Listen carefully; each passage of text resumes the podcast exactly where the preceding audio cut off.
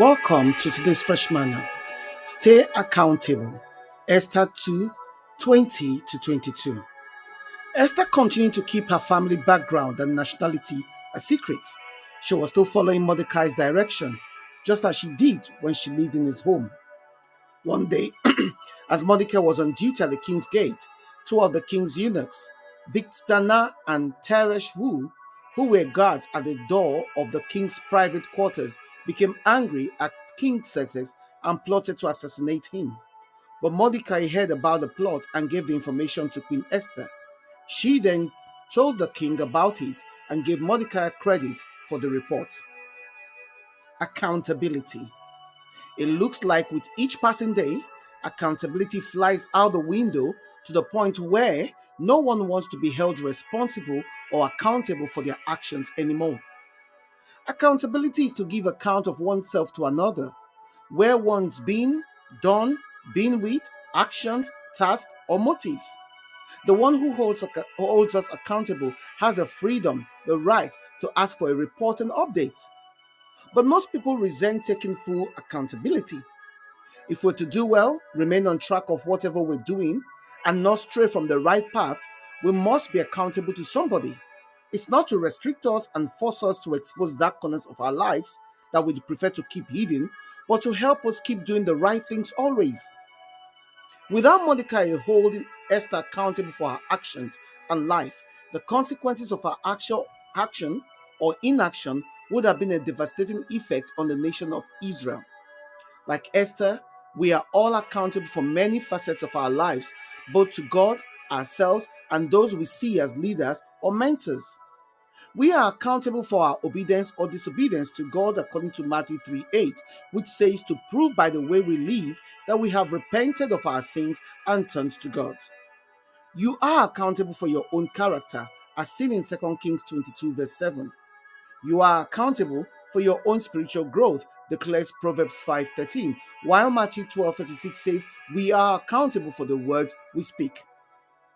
You are accountable for the work you are given to do because according to Luke 12, 43 to 47, if the master returns and finds that the servant has done a good job, there will be a reward. But what if the servant thinks my master won't be back for a while and he begins to beat the other servants, partying and getting drunk? Ephesians 5 15 to 16 admonishes us to be careful how we live, saying we shouldn't live like fools, but like those who were wise making us accountable for our resources, how we spend our money, time, energy, and talent. We should all have people in our lives that will chase and come after us with love when we are struggling or not at our best to help us realign ourselves with our visions. An accountability partner like Mordecai was to Esther perceive what we can't see when blind spots and weaknesses block our vision. Such a person serves as a tool in God's hand to promote spiritual growth and watch out for our best interest.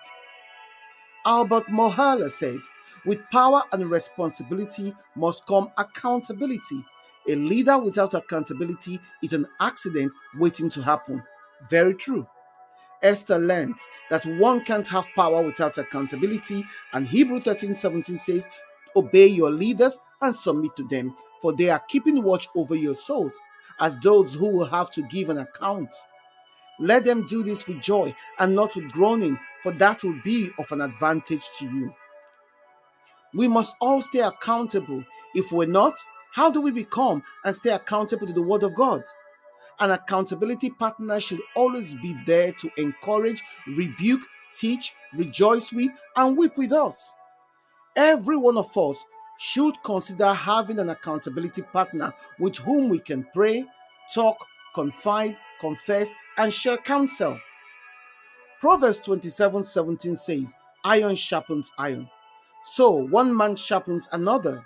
Mordecai sharpened Esther for her role and remained her mentor, which means she had to remain accountable to him to remain on the right track. Do you have someone to hold you accountable for your actions? If you don't, then who holds you accountable? Esther would never have fulfilled destiny if she hadn't stayed accountable to Mordecai to guide her through unknown paths. How about you? You must stay accountable.